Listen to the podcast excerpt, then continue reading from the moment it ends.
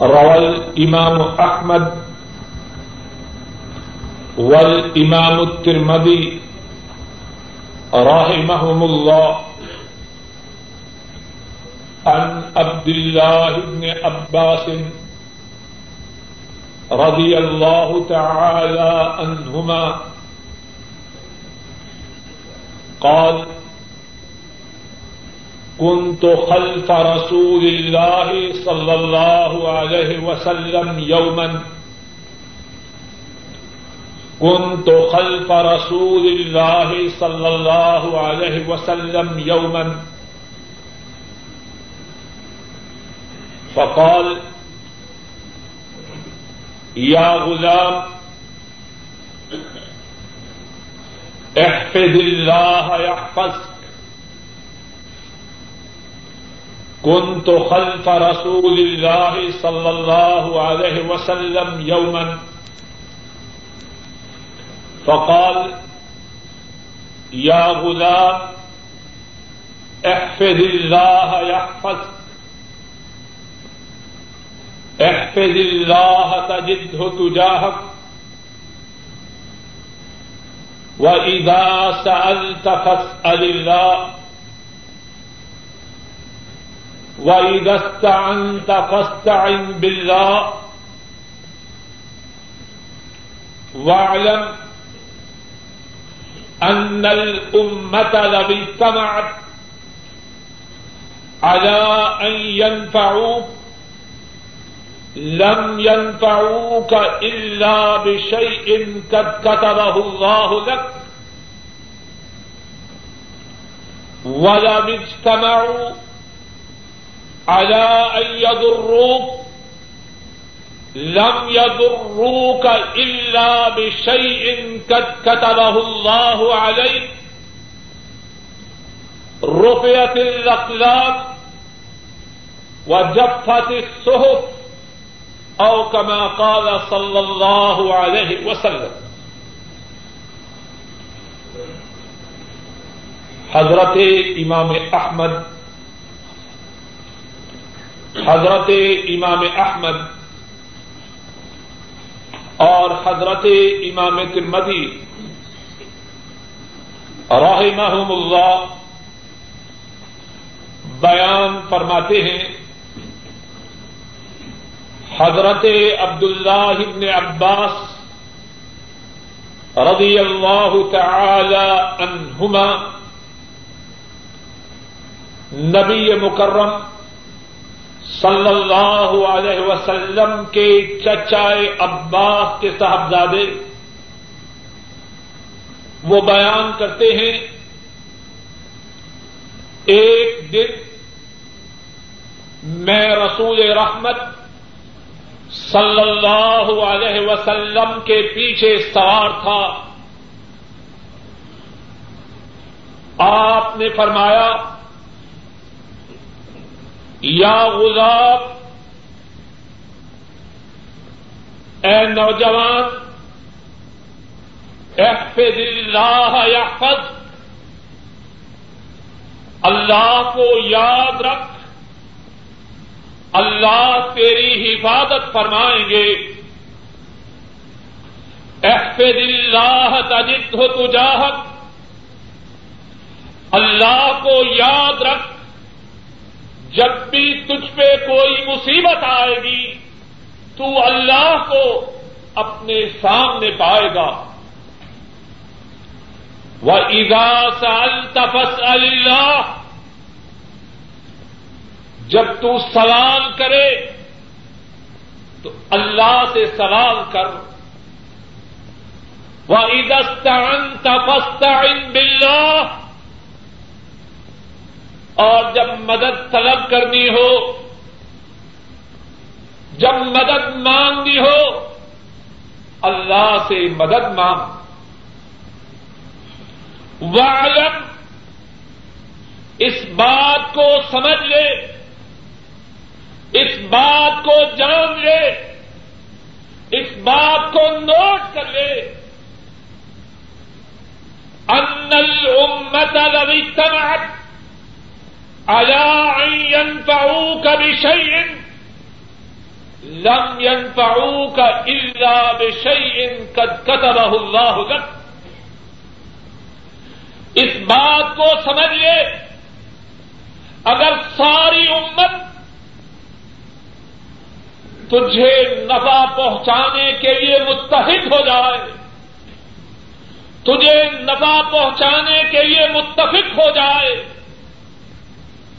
تجھے نفع پہنچانے کے لیے اکٹھی ہو جائے۔ تجھے اتنا ہی نفع پہنچے گا جو اللہ نے تیرے لیے تحریر کر دیا۔ اور اگر ساری امت، سارے لوگ تجھے نقصان پہنچانے کے لیے مجتمع ہو جائیں۔ تجھے نقصان پہنچانے کے لیے متحد ہو جائیں تجھے اتنا ہی نقصان پہنچے گا جو اللہ نے تیرے مقدر میں کیا۔ روپیہ دل اقلام وہ کلمے جن سے اللہ کے فیصلے تحریر ہوئے ہیں۔ ان قلموں کو اٹھا لیا گیا ہے۔ وہ جب فتح تو اور جن صحیفوں میں، جن دفاتر میں اللہ کے فیصلے تحریر ہوئے ہیں، ان کی سیاہی خشک ہو چکی ہے۔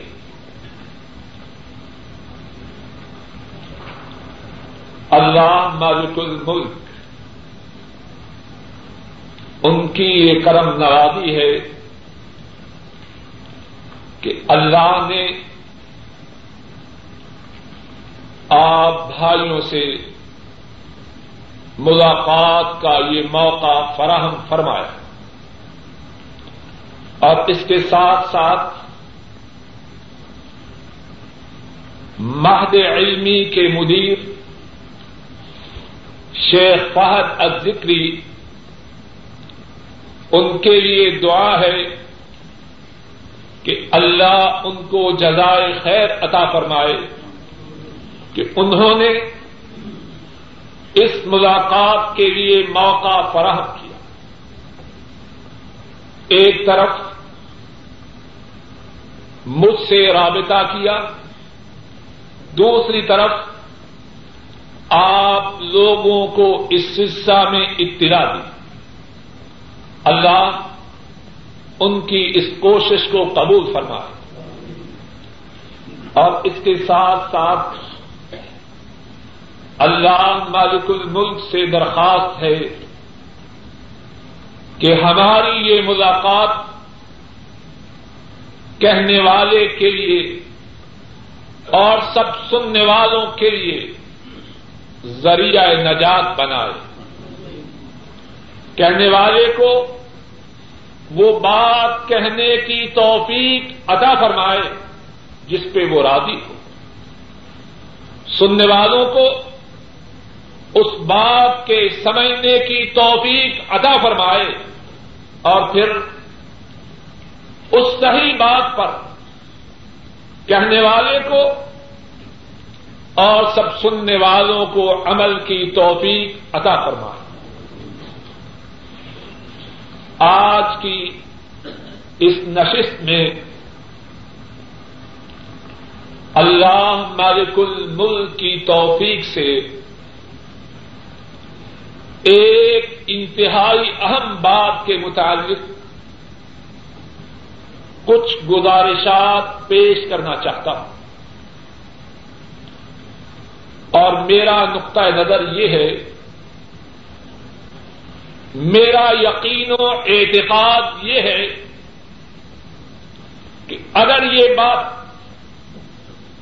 جو ابھی ابھی اللہ کی توفیق سے میں آپ کی خدمت میں پیش کرنے والا ہوں، میرا یہ یقین ہے کہ اگر ہم سب اس بات کو سمجھ لیں اللہ کے فضل و کرم سے ہماری دنیا و آخرت سدھر سکتی ہے۔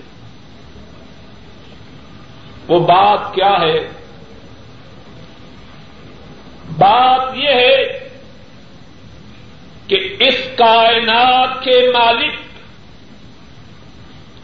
اس کائنات کے چلانے والے، ایک اللہ وحدہ لا شریک ہے۔ وہی اس کے خالق ہیں۔ وہی اس کے مالک ہیں۔ وہی اس کا نظام چلانے والے ہیں۔ کائنات کی تخلیق میں ان کا کوئی شریک نہیں۔ کائنات کی ملکیت میں ان کا کوئی سازی نہیں۔ کائنات کے نظام کے چلانے میں ان کا کوئی ہمسر، کوئی شریک، کوئی نت اور کوئی پارٹنر نہیں۔ اور وہ وہ ہیں جو چاہیں وہی ہوتا ہے۔ جو نہ چاہے وہ نہیں ہوتا۔ کائنات کی ہر چیز کے مالک ایک اللہ ہے قرآن کریم میں اور رسول کریم صلی اللہ علیہ وسلم کی سنت متحرہ میں اس کے متعلق بہت کچھ آیا بات کو مختصر کرنے کی غرض سے اور سمجھانے اور سمجھنے میں آسانی پیدا کرنے کی غرض سے میں اپنی بات کو اللہ کی توفیق سے تین حصوں میں تقسیم کروں۔ پہلی بات، کتاب و سنت کی روح سے یہ پیش کروں گا۔ کہ کائنات کے مالک، کائنات کا نظام چلانے والے، عطا فرمانے والے ایک اللہ۔ اللہ جب کسی کو عطا فرمانا چاہیں، کوئی ان کے عطا کرنے کی راہ میں رکاوٹ نہیں بن سکتی۔ اور جب عطا نہ کرنا چاہیں دنیا کی کوئی طاقت دے نہیں سکتی۔ دوسری بات جو ارض کروں گا، وہ یہ ہوگی کہ کتاب و سنت سے کچھ ایسی مثالیں آپ کے سامنے پیش کروں گا، جن سے یہ بات نمایاں ہوں۔ اللہ دینا چاہے کوئی روک نہیں سکتا۔ اللہ بچانا چاہے کوئی مار نہیں سکتا۔ اور تیسری بات، اللہ کی توفیق سے یہ عرض کروں گا کہ ہم کو کیا کرنا چاہیے۔ پہلی بات یہ ہے کہ کائنات میں حاکمیت، کائنات کی ملکیت، کائنات کی بادشاہت، اللہ وحدہ لا شریف کے لیے۔ جس کو چاہے عزت ادا فرمائے۔ جس کو چاہے ذلیل کرے۔ جس کو چاہے بادشاہی عطا فرمائیں جس سے چاہے چھین لے۔ قرآن کریم میں، سورہ آل عمران میں اللہ فرماتے ہیں، قل اللہم مالک الملک تو تل ملک من تشاء وتنزع الملك ممن تشاء۔ و تو عز من تشا و تو دل من تشا بے کل خیر ان نقا کل شعی ان قدیم اے حبیب اکرم صلی اللہ علیہ وسلم، آپ فرما دیجیے اے اللہ بادشاہت کے مالک تو دل ملک منتشا آپ جس کو چاہیں بادشاہت ادا فرمائیں۔ وہ تنز الملک من منتشا اور جس سے چاہیں بادشاہت چھین لے۔ وہ تو عز منتشا اور آپ جس کو چاہیں عزت ادا فرمائیں۔ وہ تو دل و منتشا اور جس کو چاہیں زلیل و رسوا کر دیں ذرا بات کو سمجھیے۔ بات کرنی اور سننی آسان ہے۔ لیکن بات کو دل میں اتارنا یہ مشکل ہے۔ اور دل میں اتارنے کے بعد اس بات کے مطابق عمل کرنا اور مشکل ہے۔ اللہ کیا فرماتے ہیں؟ جس کو چاہیں عزت ادا فرمائیں جس کو چاہیں زلیل و رسوا کریں۔ میں اور آپ، ہم میں سے بہت سے، کیا سمجھتے ہیں؟ اس پہ غور کیجیے۔ داڑھی کیوں نہیں رکھتے؟ یہ لوگ کیا کہیں گے؟ غور کیجیے، مذاق نہیں کرتا۔ داڑھی کیوں نہیں رکھتے؟ بیوی کی نگاہ میں گر جاؤں گا۔ اسلام کے مطابق اپنے بچوں کی شادی کیوں نہیں کرتے؟ معاشرے والے کیا کہیں گے؟ آئندہ قارب کیا کہیں گے؟ گھر میں شیطانی ساز و سامان کیوں رکھا ہے؟ کیا کریں جی؟ اڑوسی پڑوسی کیا کہیں گے؟ ذرا بات کو سمجھیے۔ باوجود اس بات کے کہ میں اور آپ اسلام کا دعوی کرتے ہیں، لیکن ہم میں سے بہت سے اسلام کی حقیقت سے دور ہیں۔ کیا سمجھتے ہیں؟ بہت سے لوگ سمجھتے ہیں کہ عزت زمین والوں کی طرف سے ہے۔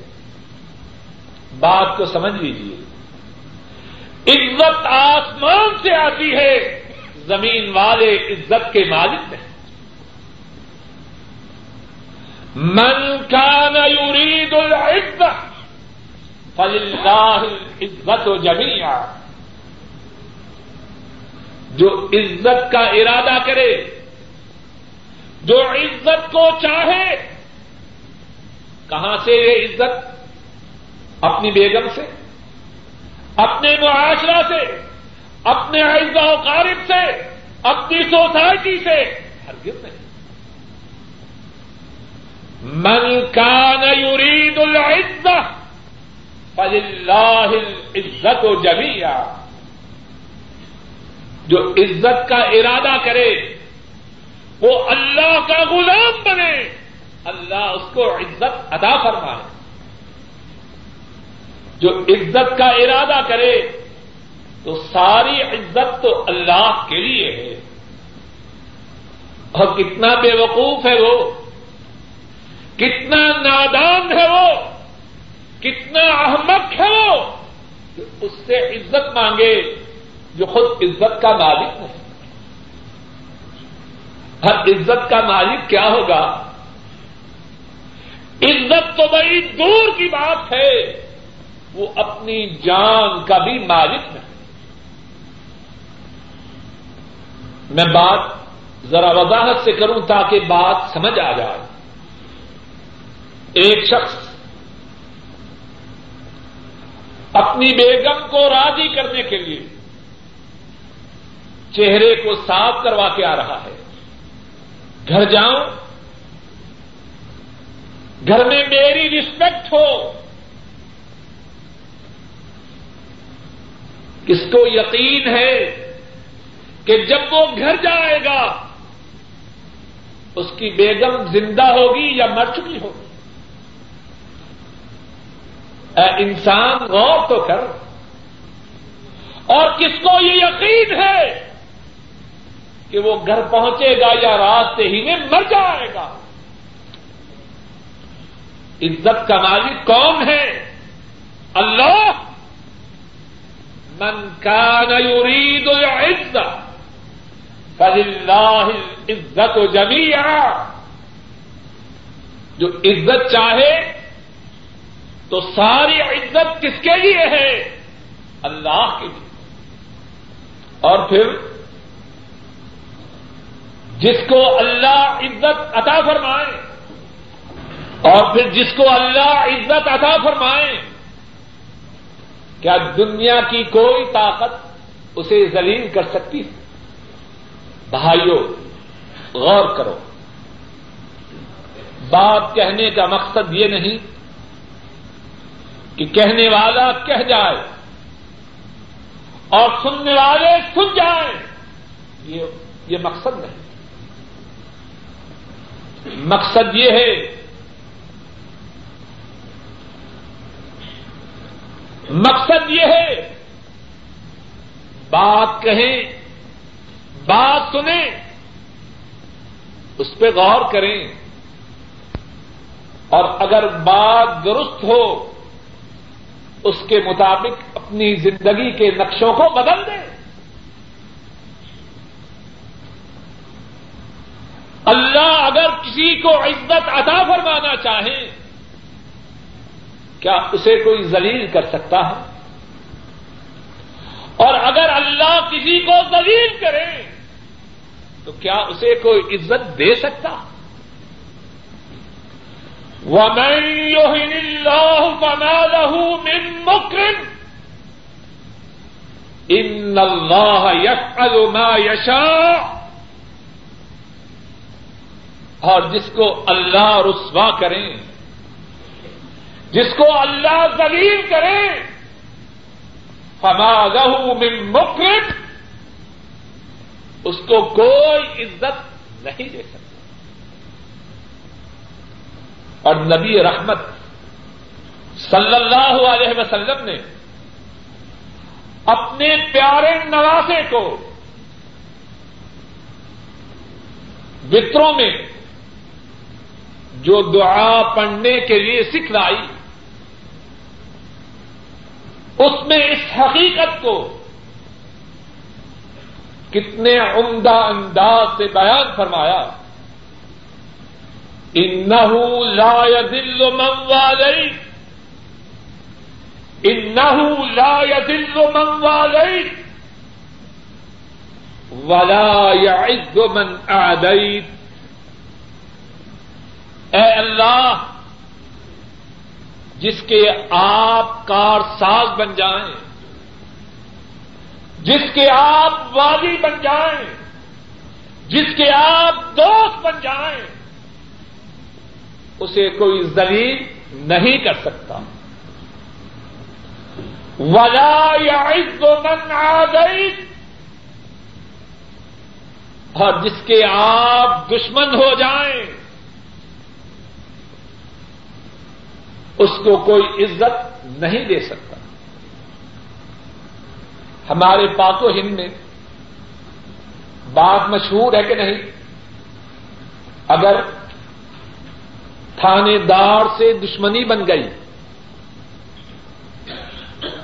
تو علاقہ میں رہنا مشکل ہو جائے۔ بھائی، بات سمجھ میں آ رہی ہے کہ نہیں؟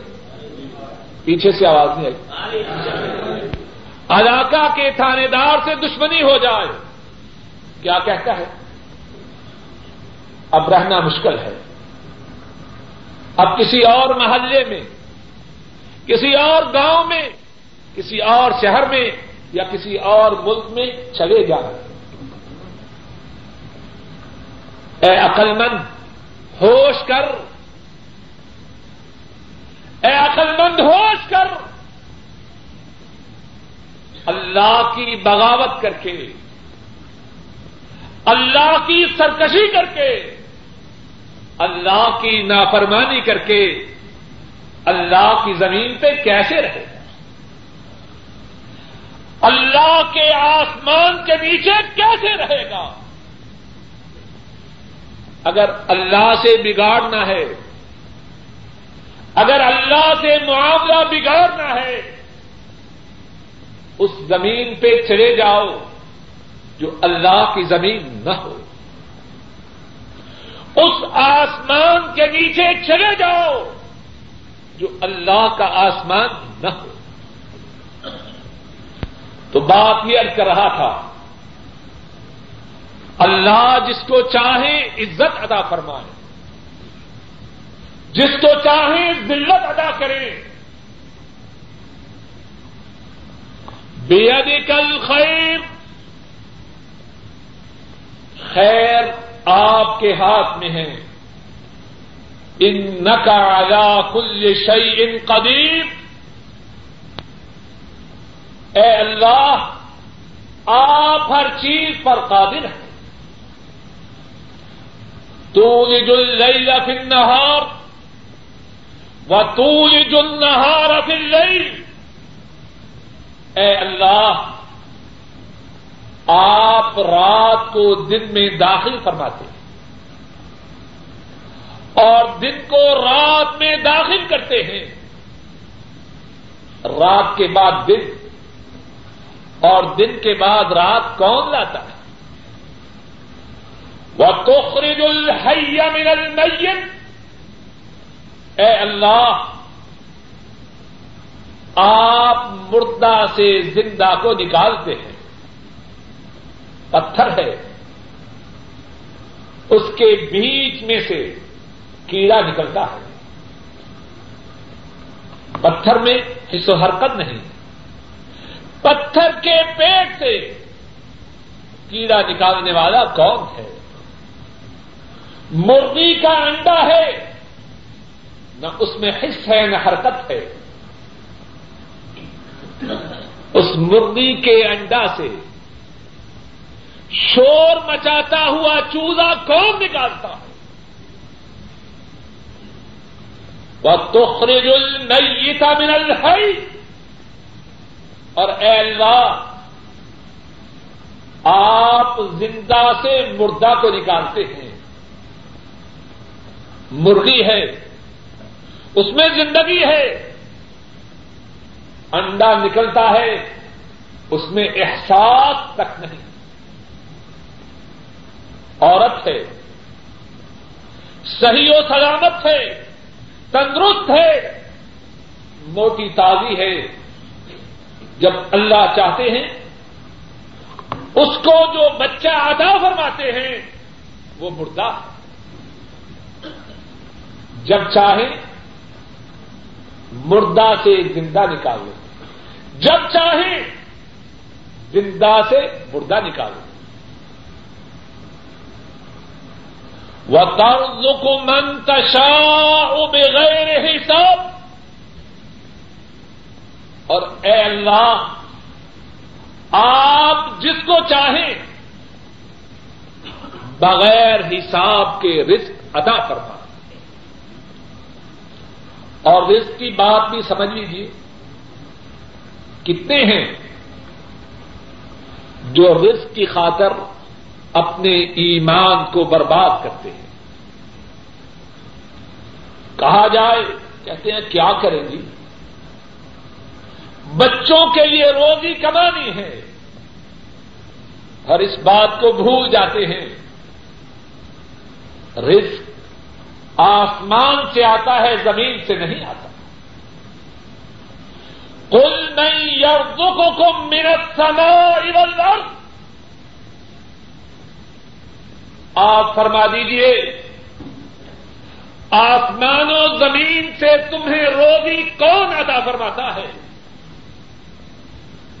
اب میں یم کو سمع والابصار؟ کانوں کا اور آنکھوں کا مالک کون ہے؟ ومن يخرج الحي من المیت مردہ سے زندہ کو کون نکالتا ہے؟ وہ یوخرج المیت من الحی اور زندہ سے مردہ کو کون نکالتا ہے؟ وہ میں الامر تمام معاملات کی تدبیر، نظام کائنات کون چلاتا ہے فسيقولون الله فقل افلا تتقون آپ ان کے دریافت مالک ہے اللہ ہی مردوں سے زندوں کو اور زندوں سے مردوں کو پیدا کرنے والا ہے اور اللہ ہی کائنات کا نظام چلانے والا ہے۔ فقل افلا تتقون؟ آپ فرما دیجیے جب تم اس بات کو سمجھتے ہو،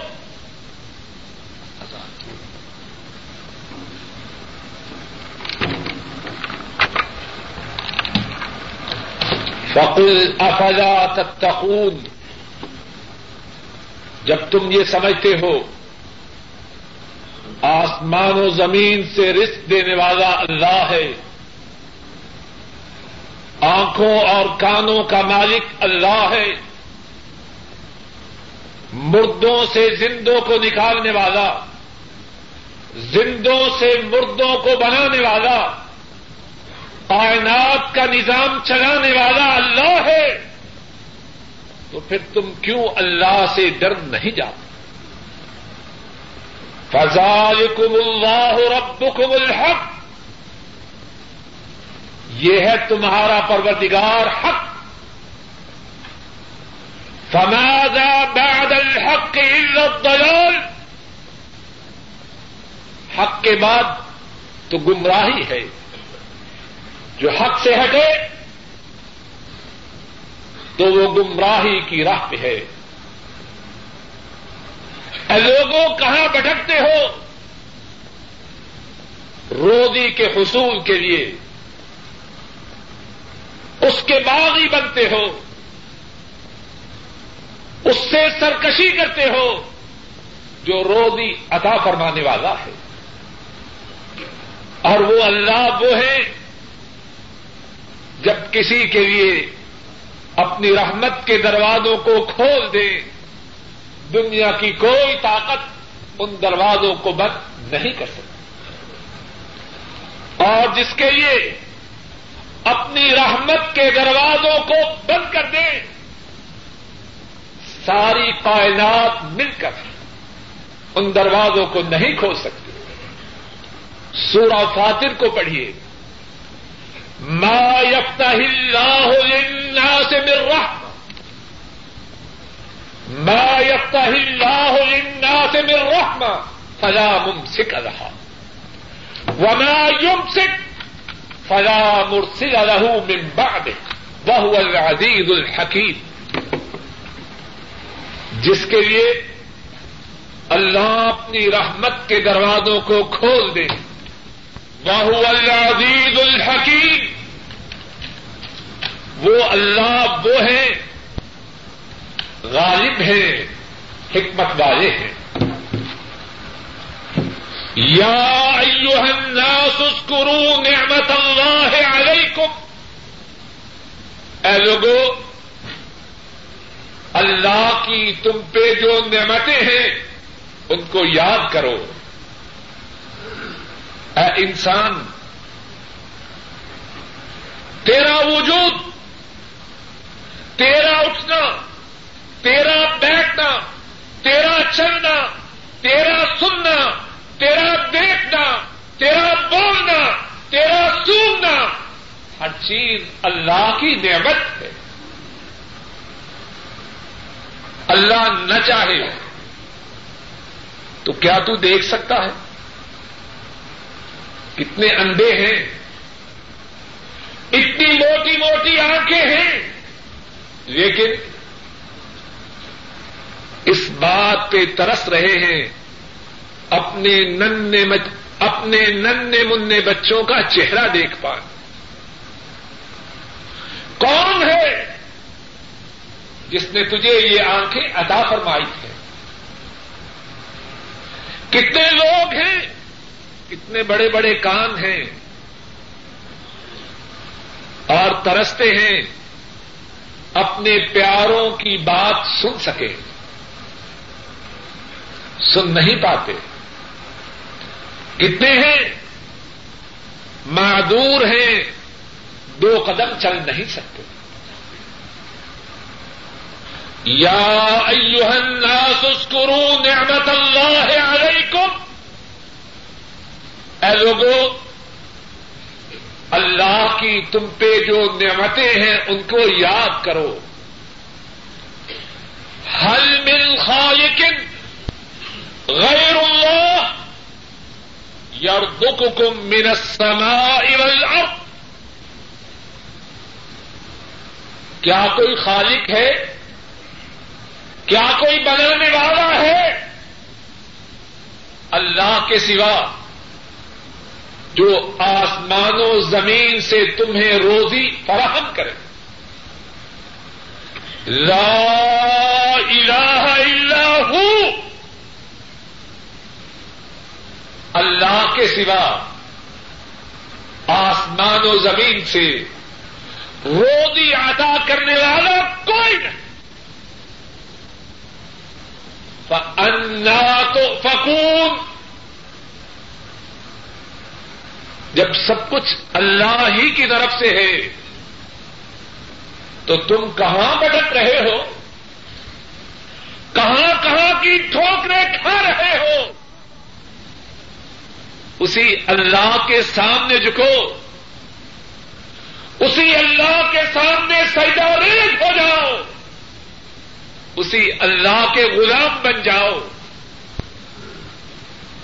جو آسمان و زمین سے تنہا رزق عطا فرمانے والے ہیں۔ اور وہ وہ ہیں جیسے کہ پہلے بیان کیا، عطا فرمانا چاہیں۔ عطا فرمانا چاہیں کوئی روک نہیں سکتا۔ نہ دینا چاہے، کوئی دے نہیں سکتا۔ رسول رحمت صلی اللہ علیہ وسلم ہر نماز کے بعد کیا فرمایا کرتے ہیں؟ ہم ان سے اپنی محبت کا دعوی کرتے ہیں۔ لیکن مقام افسوس ہے۔ ہم میں سے بہت سے محبت کا دعوی کرنے والے ان کے ارشادات سے دور ہیں۔ رسول رحمت صلی اللہ علیہ وسلم ہر نماز کے بعد کیا فرمایا کرتے؟ امام بخاری اور امام مسلم راہ محم اللہ، بیان فرماتے ہیں۔ حضرت مغیرہ رضی اللہ تعالی عنہ وہ اس حدیث کے راوی ہیں۔ نبی رحمت صلی اللہ علیہ وسلم جب نماز سے فارغ ہوتے ایوہ الاخوہ، ارجو السکوت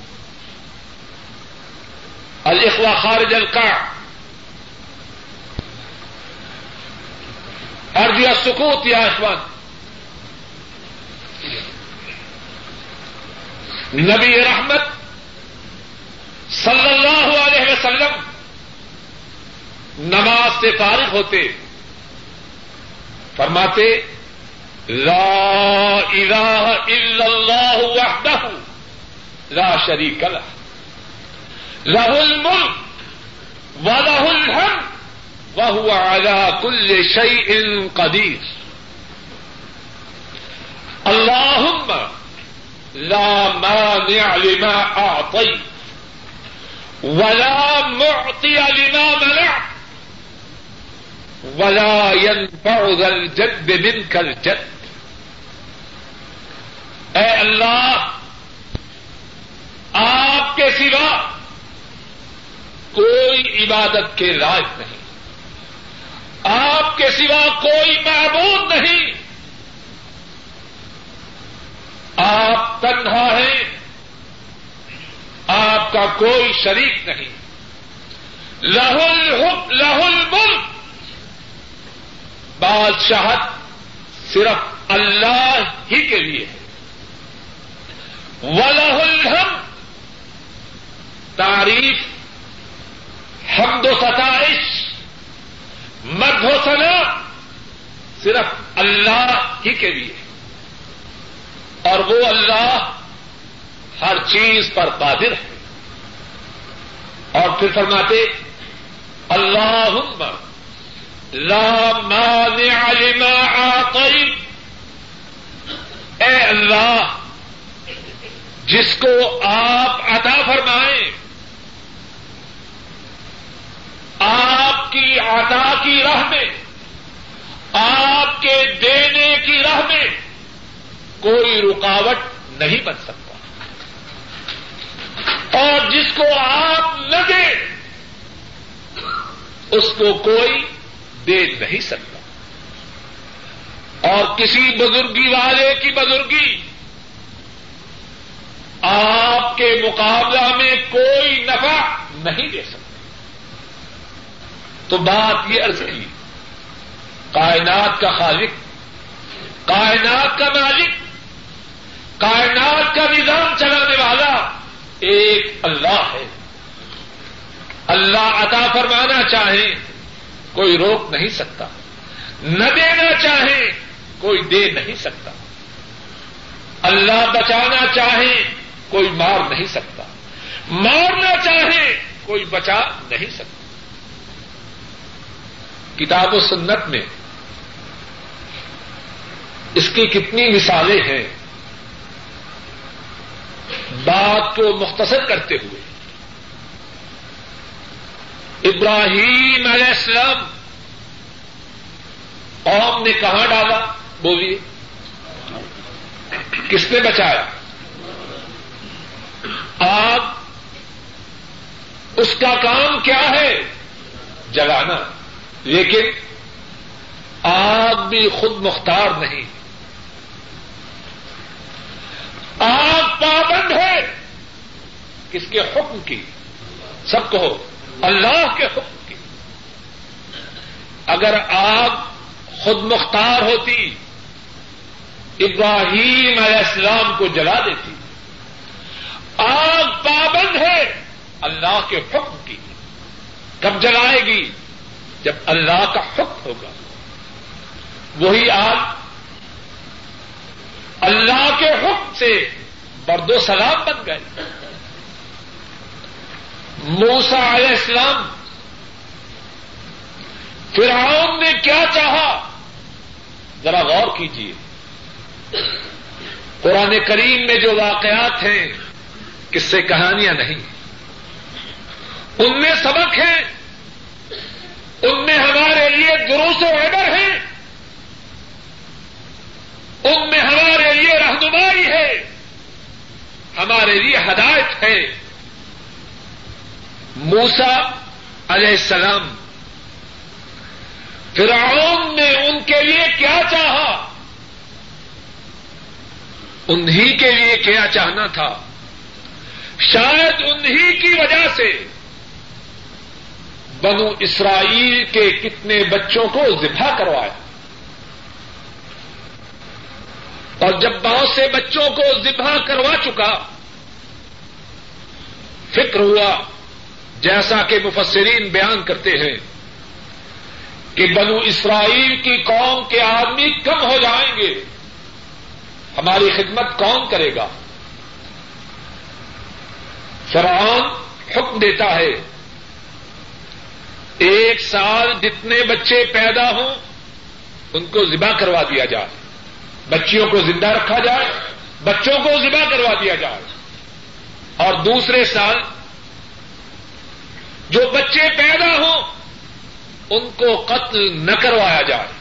بات سمجھ میں آ رہی ہے کہ نہیں؟ اب کیا ہوتا ہے؟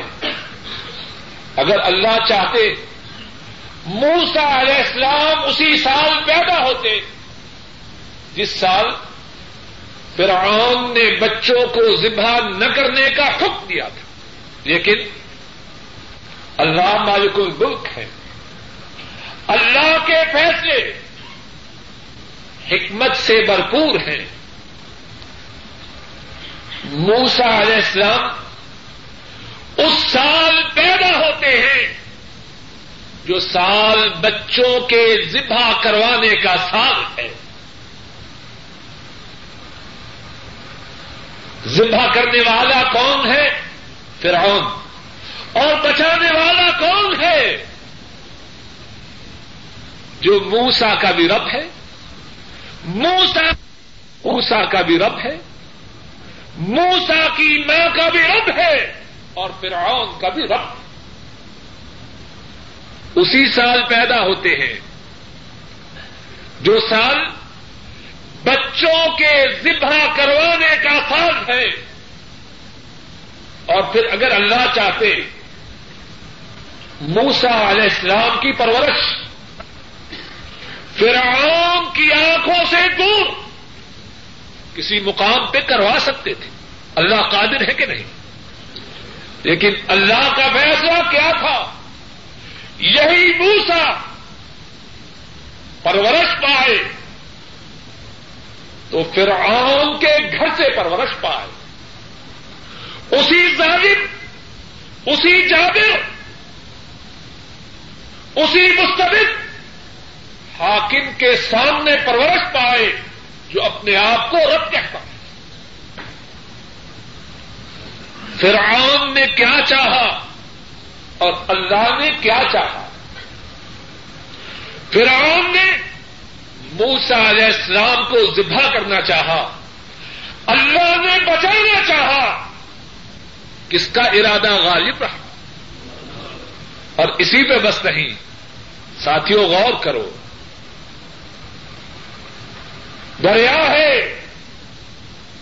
موسا علیہ السلام اور ان کی قوم جو کمزور ہے جن کی کوئی حیثیت نہیں۔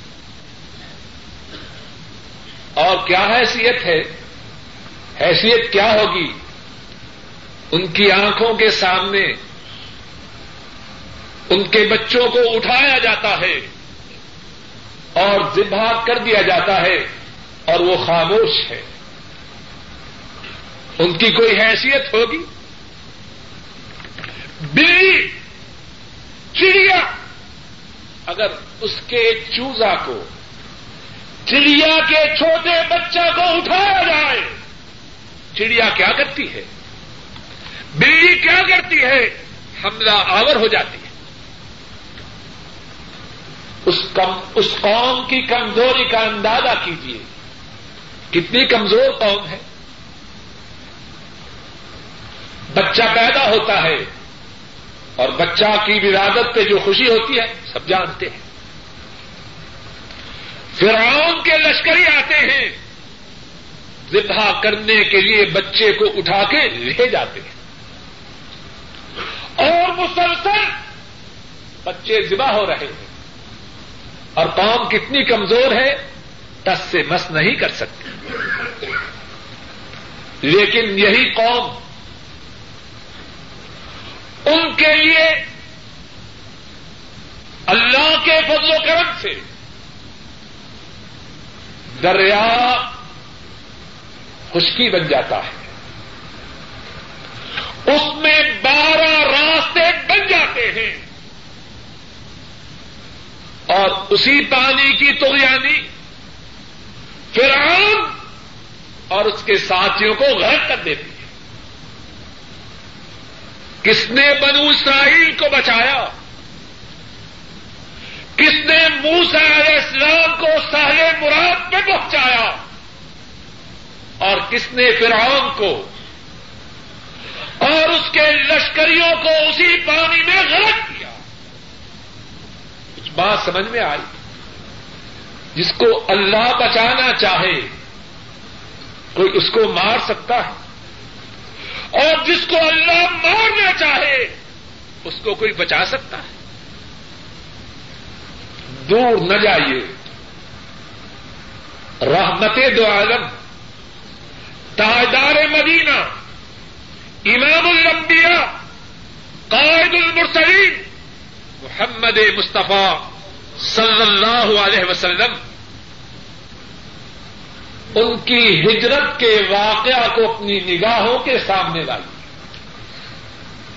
بات کو مختصر کیجیے کیا ہوتا ہے۔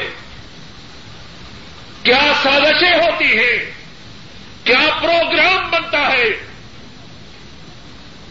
مکہ کے روسا بات کو مختصر کرتا ہوں۔ مکہ کے روسا اکٹھے ہوتے ہیں۔ بڑے تنگ ہیں۔ بڑی مصیبت میں ہیں۔ بڑی پریشانی میں ہے سبب کیا ہے؟ محمد صلی اللہ علیہ وسلم ان کی دعوت پھیل رہی ہے۔ اب کیا کیا جائے؟ آخری تجویز یہ ہے۔ فائنل ڈسیزن یہ ہے۔ معاذ اللہ ان کا کام تمام کیا جائے۔ اور وہ اپنے تئی خوش ہیں۔ کہ فیصلہ وہ کرتے ہیں اور ان کے فیصلے پہ عمل کرنے کی طاقت وہ رکھتے ہیں ہر بھول جاتے ہیں کہ فیصلہ ان کا نہیں چلتا، فیصلہ محمد کے رب کا چلتا۔ صلی اللہ علیہ وسلم۔ چھبیس سفر کو نبوت کے چودہ سال چھبیس سفر کو جمعرات کے دن نبوت کے چودہ سال مکہ کے بڑے بڑے بہادر، بڑے بڑے شجاع، بڑے بڑے جوان، نبی رحمت صلی اللہ علیہ وسلم کے دروازے پہ کھڑے۔ ارادہ کیا ہے؟ آج رات معاذ اللہ، ان کا کام تمام کرنا ہے۔ نبی مکرم صلی اللہ علیہ وسلم اپنے گھر کے اسی دروازے سے نکلتے ہیں۔ جس دروازے کے سامنے مکہ کے بڑے بڑے بہادر نوجوان تلوارے سوتے ہوئے کھڑے ہیں۔ اور ذرا بات کو سمجھیے۔ اگر اللہ چاہتے تو کیا چھت پھاڑ کر ان کو نہ نکال سکتے تھے؟ نکال سکتے تھے یا نہیں؟ لیکن اللہ کی قدرت کا اظہار ہونا تھا۔ اور قیامت تک کے انسانوں کے لیے یہ واقعہ نصیحت و ہدایت کا سبب بننا تھا۔ رسول مکرم صلی اللہ علیہ وسلم اپنے دروازے سے نکلتے ہیں۔ مٹی کو اٹھاتے ہیں۔ سورہ یاسین کی آیت شریفہ کی تلاوت کرتے ہیں۔ وجعلنا من بین ایدیہم سدا ومن خلفہم سدا فاغشیناہم فہم لا یبصرون۔ ہم نے ان کے آگے بھی بند باندھ دیا۔ ان کے پیچھے بھی پردہ ہے۔ ان کی نگاہوں پر پردہ ہے۔ اب یہ دیکھ نہیں سکتے ذرا بات کو سمجھیے بھائی۔ یہ جو آنکھیں میری اور آپ کی ہیں، کس کے حکم سے دیکھ رہی ہے اگر اللہ نہ چاہیں، کیا یہ آنکھیں دیکھ سکتی ہیں؟ کیوں جی؟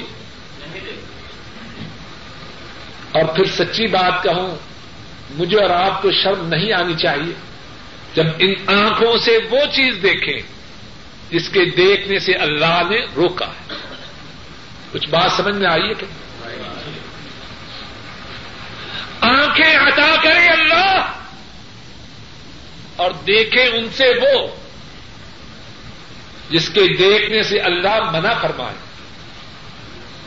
اس سے بڑا ظلم، اس سے بڑی ناقدری، اس سے بڑی ناشکری، اور کیا ہوگی؟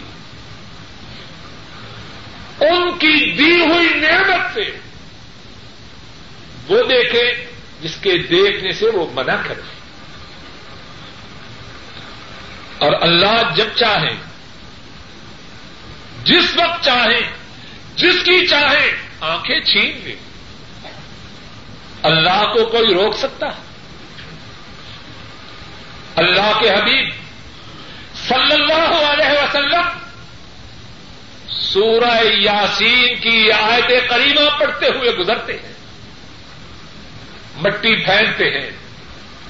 اللہ نے مٹی میں وہ تاثیر رکھی جتنے موجود تھے۔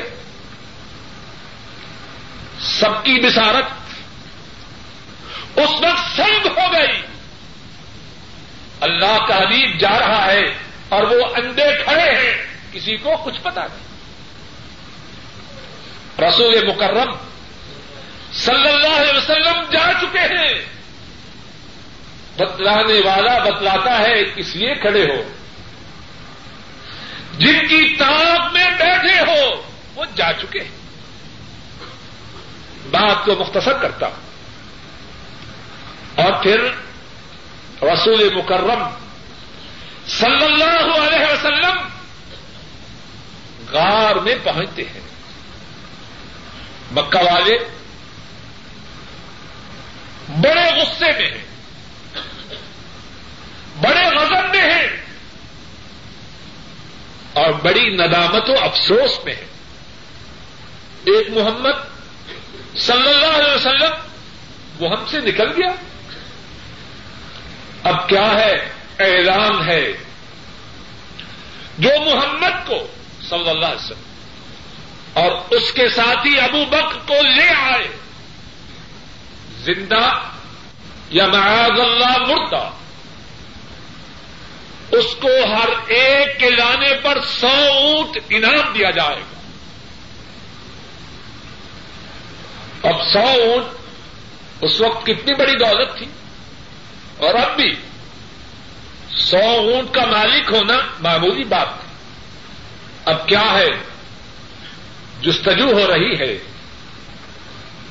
ڈھونڈ رہے ہیں، تلاش کر رہے ہیں۔ لیکن بات کیا ہے؟ جس کو عرش والے نے بچانا ہو، اس کو کوئی مار سکتا ہے؟ اللہ کی حکمت، اللہ کی قدرت اسی پہاڑ پہ پہنچ جاتے ہیں۔ جس پہاڑ میں غار واقع ہے۔ اللہ کی قدرت کے کرشمے اور اتنے قریب ہو جاتے ہیں کہ صدیق رضی اللہ تعالی عنہ وہ ان مشرقین کے قدموں کو دیکھ رہے صحیح بخاری میں ہے قصہ کہانی نہیں۔ کچی پکی بات نہیں۔ صحیح بخاری میں ہے۔ صدیق عرض کرتے ہیں، یا رسول اللہ صلی اللہ علیہ وسلم، اگر ان میں سے کوئی اپنے قدموں کے نیچے دیکھے اب سارا تو وہ ہم دونوں کو دیکھ پائے گا۔ اور صدیق کو غم اپنا نہیں، اپنے محبوب محمد مصطفیٰ صلی اللہ علیہ وسلم کا غم۔ رسول مکرم صلی اللہ علیہ وسلم کیا فرماتے ہیں؟ یا ابابک ما ظنك بإثنين. اللہ ثالثهما. اے ابو بکر، تیرا ان دو کے متعلق کیا گمان ہے؟ جن کے ساتھ تیسرا کائنات کا مالک ہے۔ یہ اپنے قدموں کے نیچے کیسے دیکھ سکتے ہیں؟ ذرا غور کیجیے۔ آپ نے دیکھا ہوگا کتنے لوگ ایسے ہیں، گردن اکڑی ہوئی ہے۔ چیختے ہیں، چلاتے ہیں، گردن نہیں موڑ سکتے۔ کبھی دیکھے ہیں کہ نہیں؟ اس طرف نہیں کر سکتے۔ یہ گردن کی حرکت کس کے قبضہ قدرت میں ہے؟ ساتھی بات کو سمجھو۔ کتنے ایسے ہیں ترستے ہیں کہ جو گلاس زمین پر موجود ہے، ہاتھ میں اتنی طاقت آ جائے کہ گلاس کو اٹھا سکو۔ اٹھا سکتے ہیں۔ وہی اٹھا سکتا ہے جس کو ارچ جس کو ارچ والا طاقت ادا کرنا ہے